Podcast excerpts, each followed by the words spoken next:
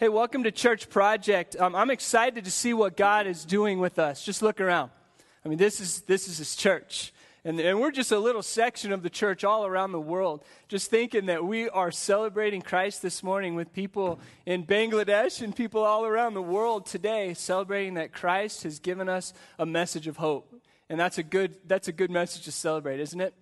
Today, we're going to be looking um, in Luke chapter sixteen. At Church Project, we're not going to be putting the, sc- the, the verses up on the screen, and so we really ask you to have a Bible in front of you. If you do not have a Bible, uh, you, there's Bibles in the back uh, left, or you can raise your hand, and C J will bring a Bible over to you. And if you don't own a Bible, that's our gift to you. Um, we believe that everything comes out of the Scripture, and so we, we want you to have that Scripture in front of you. Today's a, a, a very powerful message. Um, if If you've been on our Facebook page, last night I posted, and it's just a small topic, you know, like, is there a hell? Just a tiny topic, you know, and so uh, we're, we're, talking, we're talking about that today, um, and we're also talking about the Scripture, this thing right here, and I hope that we are digging into this as Church Project. One of the things that, that we say is we are biblical. Everything that we do is biblically based. If we're ever off of Scripture, then can we close shop? Is that okay? Well, let's close shop. We're going to stay biblical in everything that we do. Um, we're simple. I mean, th- we don't believe that this thing needs to be a big show. Like, Scripture speaks for itself. And when we, we show people the love of God and the, and the Scripture speaks, that's enough, don't you think? That's enough. And so we want to keep everything that we do simple. But we also want to be relevant. We want to speak to Greeley in Northern Colorado, and we want to tell them this good news. So, church, I'm excited today to get going on this message. Without further ado, let's jump in, okay? Luke chapter sixteen, verses nineteen through thirty-one is what, what we're going to look at. Verse nineteen says this: There was a rich man who was dressed in purple and fine linen and lived in luxury every day. At his gate he uh, was laid a beggar named Lazarus, covered with sores and longing to eat what fell from the rich man's table. Even the dogs came and licked his sores. The time came when the beggar died, and the angels carried him to Abraham's side. The rich man also died and was buried. In hell, where he was in torment, he looked up and saw Abraham far away, with Lazarus by his side. So he called to him, "Father Abraham, have pity on me, and send Lazarus to dip the tip of his finger in water and cool my tongue, because I am in agony in this fire." But Abraham replied, "Son, remember that in your lifetime you received your good things, while Lazarus received bad things. But now he is comforted here, and you are in agony. And besides all this, between us and you a great chasm has been fixed, so that those who want to go from here to you cannot, nor can anyone cross over from there to us." He answered, "I beg you, Father, send Lazarus to my family." Verse twenty-eight, "For I have five brothers. Let him warn them, so they will not also come to this place of torment." Abraham replied, "They have Moses and the prophets. Let them listen to them." "No, Father Abraham," he said, "but if someone from the dead goes to them, they will repent." In verse thirty-one, he said to them, "If they do not listen to Moses and the prophets, they will not be convinced, even if someone rises from the dead." We've been going through Church Project. We've been going through the book of Luke for about a year and a half now, uh, maybe two years. We've been going through this, and we've been picking it apart. And as we started the church, we said, what a better way to start it than looking at Luke. Luke is a physician. He's detailed in everything that he writes. He wants to give us an accurate account of who Jesus is. So, church, isn't this a good place to start? As we look at who Jesus is, we build our church off of that, and we live our lives off of that. Well, as we look at this and we read this, there's something we need to be reminded.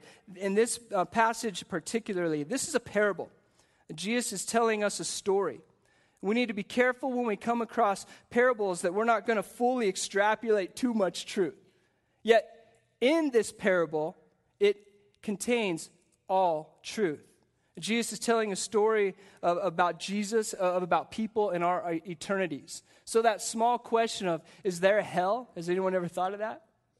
Probably everybody, okay? That's that's not a small question, but that's what we're tackling in this. And when we talk about eternity and we talk about our lives, if you believe you exist right now, raise your hand. Okay, Very good. All right, we're on the same page. We're starting on the same page. If you believe you exist, then you believe something about eternity. I mean, you believe there's something in the afterlife. Just because we're alive right now, and you know that, there's something that you believe about eternity. Some people, they're annihilationists or annihilationism. And I, this is kind of like the Debbie Downers to me. Like annihilationists, if you, what you believe is when you die, that's it. There's nothing after death. Like this was a this was a good run, right? Like woohoo, no body, soul, spirit. Like this was it. Annihilationists believe that. Talk about Debbie Downers. I, I have a hard time believing that. I mean, I just look at your body. Just look how intricately it's made. Intricately. Did I say that right? Intricately it's made. Look, look at look at the world around us. Look at scriptures. Just look around. The world is begging, saying there's so much more than just Aaron Havens. If Aaron Havens is here just for sixty, seventy, eighty, ninety years, and then that's just the end of me, really, what is this life? I have a hard time uh, agreeing with people that are annihilationists. Th- then, then there's also people that believe about eternity, reincarnation. Based on your good works, you come back as a better creation of some sort, and and then you keep coming back, and eventually, hopefully, one day you'll you'll reach nirvana, and that's just a place that's supposed to be really cool, and and you continue in a physical state, and, and I have a, I have a hard time believing that either, um, as well. I, I can't agree with annihilationists. I can't agree with reincarnation. I believe in Scripture. I believe in this Bible. I believe that when the Bible says there is a real hell and there is a real heaven, that it's the truth. You know, but even there, there's there's a sect now, even in Christianity, that talks about universalism. And universalism is basically there is a heaven and we're all going to go there. And that's a strand of Christian teaching that's going about, and I think it's a terrible teaching. I just can't agree that there is a heaven and every single one of us is going to end up in heaven.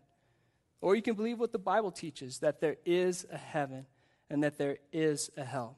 So before we even get into these verses, I want to I want to kind of set the stage a little bit, because some of us may be thinking at this point, okay, wow, we started out strong, way to go. And there's this little question you might be thinking about is, if God is good, why does he let people go to hell?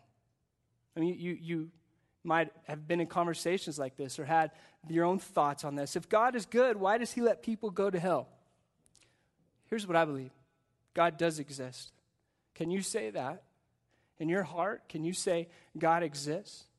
If you cannot, at this point, hopefully today, God will continue to pursue you. And at the end of even our discussion today, his Holy Spirit will just get you, and, and you'll know that God does exist. So God does exist. God is good. And the third thing is, I cannot understand the mind of God. His ways are higher than my ways. His thoughts are higher than my thoughts, as Isaiah fifty-five says. And the fourth thing is, everything he does is good. So, God must be bad if bad things happen, right? Just ask the reverse of this, okay? Well, then tell me where good things come from.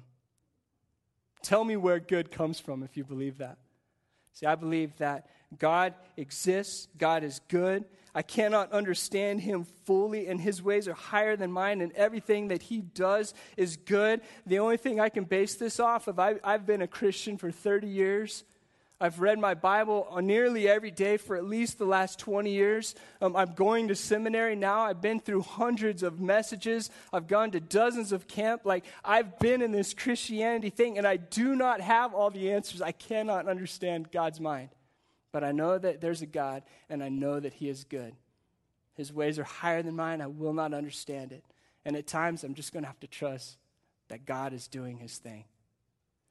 But I always land on that last question I asked of, well, God must be bad if bad things happen. Well, okay, then tell me where the good things come from. They come from God Almighty. So in this passage, again, as we kind of looked at it, we see at the very beginning in verse nineteen that rich people, here's a question, um, we're talking about money. Do you think rich people, just because you're rich, go to hell? There, there's teachings in that as well. You know, in Christianity, that if you're rich and you have a lot of money, you're going to hell. Well, God has blessed some people more than others when it comes to finances, for sure. And, and, and this is what I've seen. I've seen people that God has blessed turn around with their wealth and share and do good with their possessions. And their finances are used to further God's kingdom, just like every other spiritual gift and every other thing that we have. God says, I'm going to give you whatever you have. Now use everything to glorify my name. There's nothing wrong with being wealthy. In fact, if we look at this time right here, Abraham was one of the richest mans of this time. And, and look at look at this verse right here in verse nineteen as we're talking about this rich man. I mean, he is in purple. He's dressed in purple, right? Now, purple, that's an extravagant color at that time. You had to get dyes from all around the world to make purple. And you can look throughout Scripture, even Jesus, he was robed in purple as a king, a nobility. And so he's he's extravagant. Um, if you look at, what does he do? He's sitting at the gate. Well, his gate is also, in other translations, is like a portico, or it's an entrance to a city. Like, this man just doesn't have a shack. Like he, he's got something pretty good. Like, he's got a little village, and, and Lazarus is sitting there um, by this by this place. So you see him, he's dressed in purple, he has a portico, and, and something to also know kind of about this culture and about this time is that it, it talked about Lazarus was sitting there and longing to eat the crumbs that fell from the table. Well, the extremely rich people, which I think is kind of the parable here, what they would do is they would take white bread, and they would use that as napkins, and the bread would fall down to the ground. Like, extremely rich. And this is so important as we look at this parable and what Jesus is teaching us right now. Um, I don't think Jesus is saying, if you're rich, you're bad or good. He's just setting the stage, because this is what I think he's saying. Living in luxury, and, and, and this man is living in luxury. He's living for himself, and he cared only about himself. You see this. Because Lazarus is sitting there. Huh. What do you think about this? Have you ever seen people where they've been given extra stuff, extra abundances, whatever it may be, extra skills, extra whatever, but all they care about is themselves? Do you know anyone that's just this way, just this selfish? It is impossible to love God and have the love of Jesus Christ inside you and not love the world around you. It's impossible. This man, he sees Lazarus, and there's needs right at his gate. And yet his heart was so hard, and he was living for this world. The evidence of a changed heart is a life lived for others. I want to say this again. The evidence of a changed heart is a life lived for others. If I can't meet the needs of my neighbors at my gate, do I really have the heart of God? Luke ten twenty-seven says this: love the Lord your God with all your heart, soul, mind, your strength, and what else?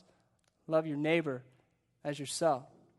So why does this man end up in hell in this parable? It's not because he's wealthy. It's because God, he hadn't surrendered control of his life to God. He was living a very selfish life. He was taking all his wealth for himself, and he was stepping over this Lazarus guy like he was just nothing. That's a bad heart condition. This man's sin wasn't that he was rich. It was that he was never changed and, and never got the heart of God, and he never lived for others. This is the gospel message. This is the gospel message. This whole parable is the gospel message. Like, we are broken people, and we need the love of Jesus Christ. And Jesus Christ comes and lavishes that love on us. And we can see later in the parable what that means for us. So, okay, now let's get into verse twenty-two. Let's let's let's get let's get talking here through some verses. Um, by the way, this man, the Pharisees that Luke is, and Jesus is talking to right now, um, this is the man that all the Pharisees want to be. Like, they're looking at this man with full of wealth, this rich man, and they want to be him. Do you ever look at people and you want to be them? I'm just going to throw that out there. Now let's move on to verse twenty-two. Okay. The time came when the beggar died and the angels uh, carried him to Abraham's side. The rich man also died and was buried. In hell, well, in hell, where he was in torment, he looked up and saw Abraham far away with Lazarus. By the way, here's kind of a wordplay for the name. The name Lazarus in Hebrew means that that God uh, God can help me. Like, it's a pretty cool name, so something. So so he looks up, and Lazarus is there by his side, verse twenty-four. So he called to him, Father Abraham, have pity on me and send Lazarus to dip the tip of his finger in water and cool my tongue, because I am in agony in this fire. In verse twenty-two, we see up there, we see that Abraham, that Lazarus is by Abraham's side, and the Pharisees are thinking this. If you look at this verse, they're thinking, I am part of Abraham's covenant as well. Abraham is my father. And the Pharisees, I mean, they're, they're religious people. They got it all together at this time. And so when Jesus begins to talk about Lazarus, this poor guy sitting right beside Abraham, they're th- they're already confused, saying, that's my spot, isn't it? Like, I've earned that spot. Warning, Christians, warning. How many of you have grown up in church? How many of you have studied this Bible? How many of you have been to, you know, V B S's and everything else, and we get in this rut where it's like, I've deserved a spot by Abraham. Like, that's my spot right there. But all along, our heart just has not been changed. Warning, church, warning. This is a love relationship with God, and it's about a heart condition. Look at, if you would, verse twenty-two. Let's get there. It says, the time came. The time came. When was that time? We don't know time. God knows time. We can look around right now, and we can see many pregnant women. I would say people, but many pregnant women. Do you know when you're going to give birth? I know when you would like to give birth. Do you know when you're going to get birth? Only God knows the lengths of our days, as Job fourteen five said. Only God knows the lengths of our days. God knows the time when we will come and when we will go and when we'll be standing before our Maker, our Creator. No matter how rich the man was, he still ended up standing before his Creator. So I want to point out something. The only thing that these two men, the poor man and the rich man, had in common was that dying was their result. That's what ended up. Didn't matter how they were living, what they had, dying was the only thing that they had in common. But look at the drastic differences between these two men and how it ended up for them. So in verse twenty-three through twenty-four, we look at a lot of incredible verses here, and they really begin to talk about what is hell. What is hell? What are some things of hell? Well, hell, one, if, if you'll look at twenty-two, twenty-three, twenty-four, hell is a, hell is a, a very um, a real state. It, you're in a conscious state when you're in hell. It's a very real place. Number two, hell is a place of torment. And we, we also look and we see that in hell, you can you can get a glimpse into heaven. And, and number four, hell is a place of fire. I mean, it's a place that you don't want to be. It's a bad place. I remember my first experience of hell was at a, a, a church in Colorado Springs. And I was probably in second grade, maybe first grade at this time. And some of you may have heard this story. But it was a large church. It was on a Sunday night, and, and we, we go to this church, and I'm playing with my Tonka toys or whatever, you know, in the pew, driving my mom and dad crazy. But then the preacher, I never listened to him, maybe like some of you, you know, but the preacher, I mean, he starts like yelling, and now he has my attention. I'm like, oh, okay. Like he starts yelling, that fire and brimstone stuff, like turn or burn, like there's a hell and it's gonna hurt. You don't want to go there. And, I mean, he just started going and going, and I didn't know he wasn't losing his voice, but I was intrigued. And somewhere in that process, I was like, I don't want to go to hell. Like, I don't want to go to hell. Like, it was a scary movie for me, you know, at, at, in second grade, that's a terrible thing. And so I remember driving home with my parents just weeping in the back of the car. And it wasn't like, there's a God and he loves you and it's all good. It wasn't that. It was just simply, I don't want to go to hell. That does not sound like a good place. Well, hell is a real place. These men both died. One of them had lived life his own way, at his own pace, for his own glory, for his own strength, whatever. And where did he end up? In that place. Then we have Lazarus. Lazarus is brought up and he's set before the right hand of God right there by Abraham. And it's beautiful, the differences that happen. Jesus let us know in this parable that this guy who didn't love God and people, he didn't have a heart of Jesus Christ. He lived for himself in the world, and, and not um, and, and he wasn't next to Jesus and what he was doing, and he lived on his own, and he ended up in hell. Verse twenty-six, if we will, look at that. By the way, you'll learn quick. I love bouncing around through, through uh, passages in Scripture. One of the things I like the most about Church Project is, is our house churches. The fact that we can come and just whet our appetite with Scripture, and that we can go like from this to small house churches and start talking about Scripture and unpacking it and asking questions and relationships. That's the beauty of the church. You know, we see the church of the Old Testament, they met by the thousands in the temple courts, and then they met by, you know, just the dozens in house churches. And I'd encourage you, if you're not involved in a house church, get involved in a house church. You can go to the website, find out where they're at, what time they meet, but it's the strength of our church. It's how we're known, it's how we're discipled, and so get, I'll stop talking about that, but get involved in our house church. So we get to verse twenty-six.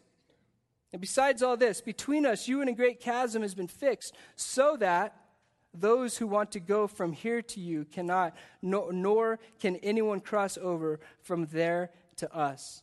Hell is the absence of anything good. Hell is the absence of anything God. Hell is a final state. That's it. We see in verse twenty-six, there's a great chasm. You cannot cross over. It's a final state. We have time on this planet to decide how to follow God, or if to follow God or not.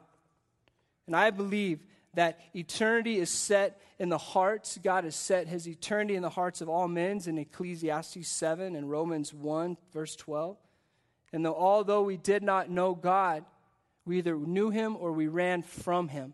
So from the beginning, we see God saying, you know what, here's the deal. Eternity is set in your hearts. He's telling the world who he is. He sent his Spirit to convict the world, and we have a choice as humans.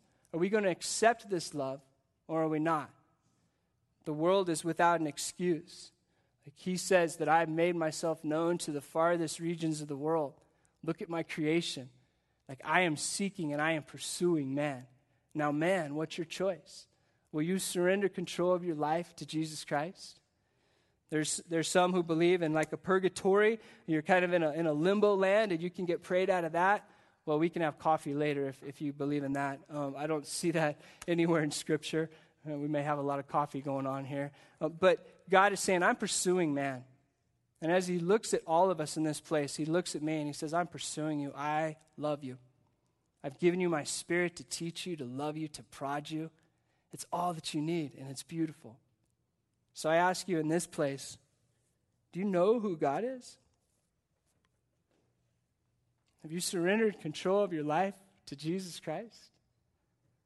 Or are you living for yourself, for today, for the luxuries of purple clothes, which if it's purple, you probably need to switch colors now. But verse twenty-seven through thirty-one, we get into this sad, sad state. We see this man who had it all. And he goes down to hell. He's in Hades, and he's looking up, and he's begging. I mean, he's he's begging. He's saying, I have a family up there, right? Send, send someone to tell him. And Abraham's saying, I've sent. We've sent the prophets. They have Scripture. We've done everything. We've even raised people from the dead. What about Mary and Martha's um, brother that was raised from the dead? They saw that. And this is also a foreshadowing of what's about to come. Like Jesus is about to be crucified, and people will see that, and it'll be miraculous, and yet their eyes are blinded. This talks directly, this parable talks directly about the Bible, about man. Are we believing the Scripture? But some of us in this place, we say this, God, do something fantastic, amazing, awe me. Like if you'll just do this one thing, like let me see this one incredible thing, then I'll believe in you and I'll serve you and it'll be awesome. And God's saying, I've done everything. I've given you Scripture, the law, the prophets. I've given you my Spirit. I've done everything. And yet some people just will not believe. It kind of reminds me of that that a commercial. I don't remember which one it is, but remember that the old ladies are in the room and And, and they're like, hey, I, I defriend you, or I'm going to post you on the wall, and I'll take you off. Or remember, you know this commercial? And the, and the lady's like, that's not how this whole thing works. And it's just like, you know, whatever. And, and, and, and Abraham's saying the same thing right here. It's not how this whole thing works. God's not here to ooh and awe you like he already has. Like his Spirit's already here. It's already diving into us. He's already pursuing us. He's given us everything that we need. And then the rich man, he begs, he begs Abraham, save my family. Like he had it all, and he's in hell looking back and saying, save my family. Yet you and I, you and I, what do we do? Do we even know our neighbors?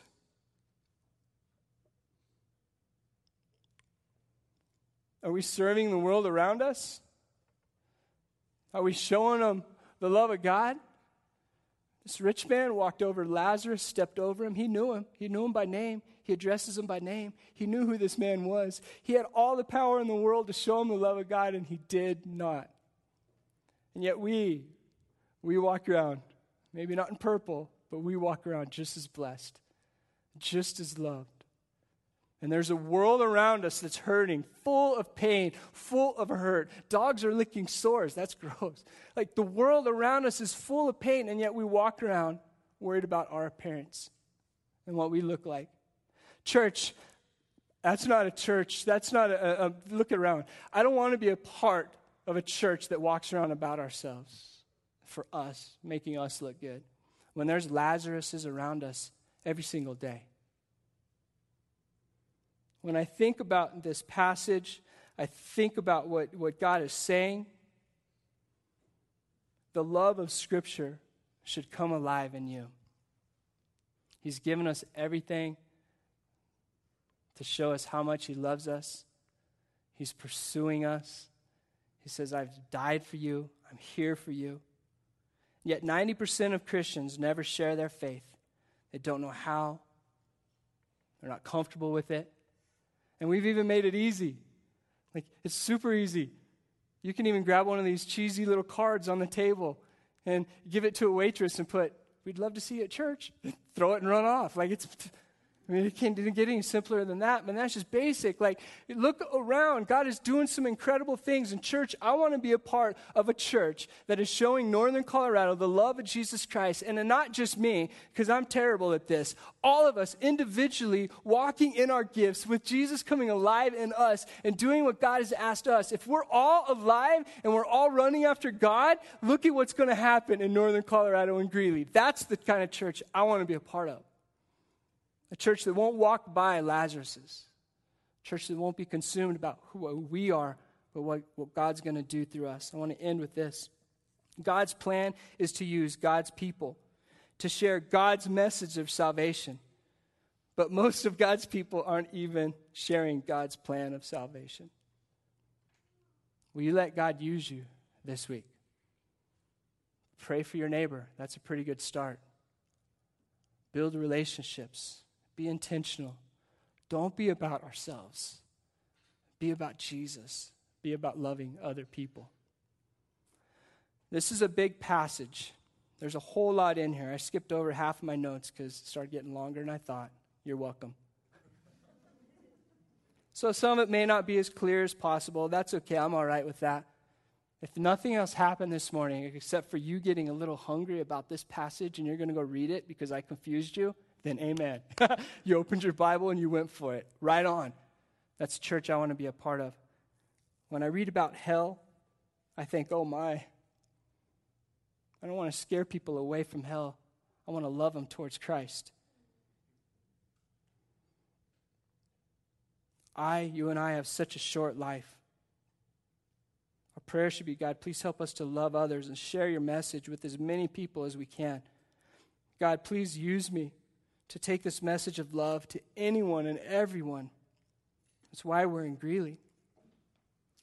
Make this a prayer as well. God, please help me fall in love with your scripture, to meditate, study it, love it, because it's life. I'm going to ask us right now, if you would, just close your Bibles, uh, close your notes, if you're if you're comfortable with it. I ask you just to put your hands out in front of you. This is a, this is a physically submissive state. Palms up. Just saying, God, I receive. I'm not here to fight you. Like, I receive, and I give you control of my life. So I ask you in this place, this is between you and God. This is the, the time of the, the whole gathering I play, pray the most for. Because my words are just jumble jumble. And I pray that God uses them. But right now, God can speak to each and every one of you personally. So if you would, just close your eyes and hold your hands in front of you. Just say, God, I'm here.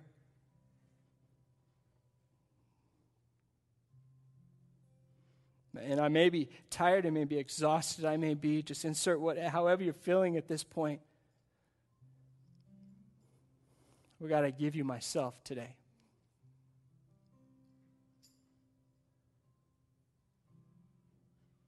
God, please fill me. Give me strength. Let me find my identity in you.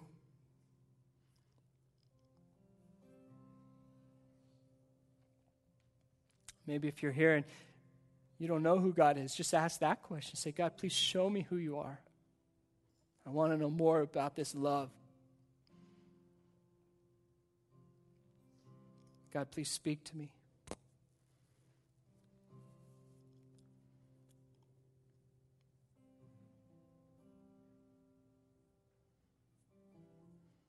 Some of us, as we were looking at this parable, just kind of hurt a little bit as we think about our lives, how blessed we are. So ask yourself this question. Say, God, please search my heart. Am I living for myself or am I living for others? God, if it's for myself, I'm so, so sorry. Please forgive me of that. I, I want to serve others with everything that you've given me, every ounce of who I am. There's people hurting, and, and I want to serve them and love them in the way that you would. God, please give me the strength, the patience, the time. Like, make help me make that a priority, God.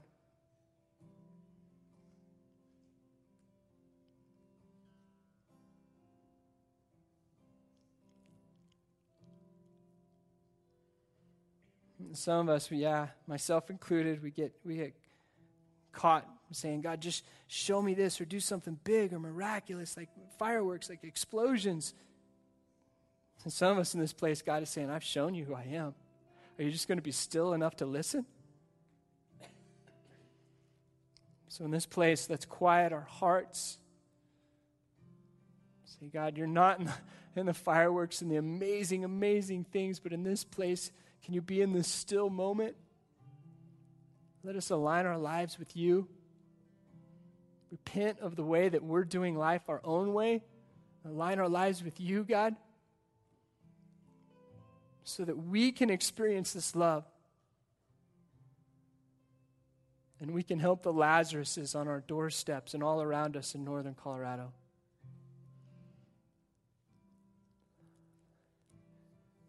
Church, if you would stand, I want to pray for us and kind of instruct us into this next movement. In this place, we're gonna we're gonna do two songs, and in here, if you have kids, I'd encourage you, just stay in here and, and worship God in this place. But if you have kids, after this, just quickly go and take your tag and retrieve your, your children and come back in here so we can worship together.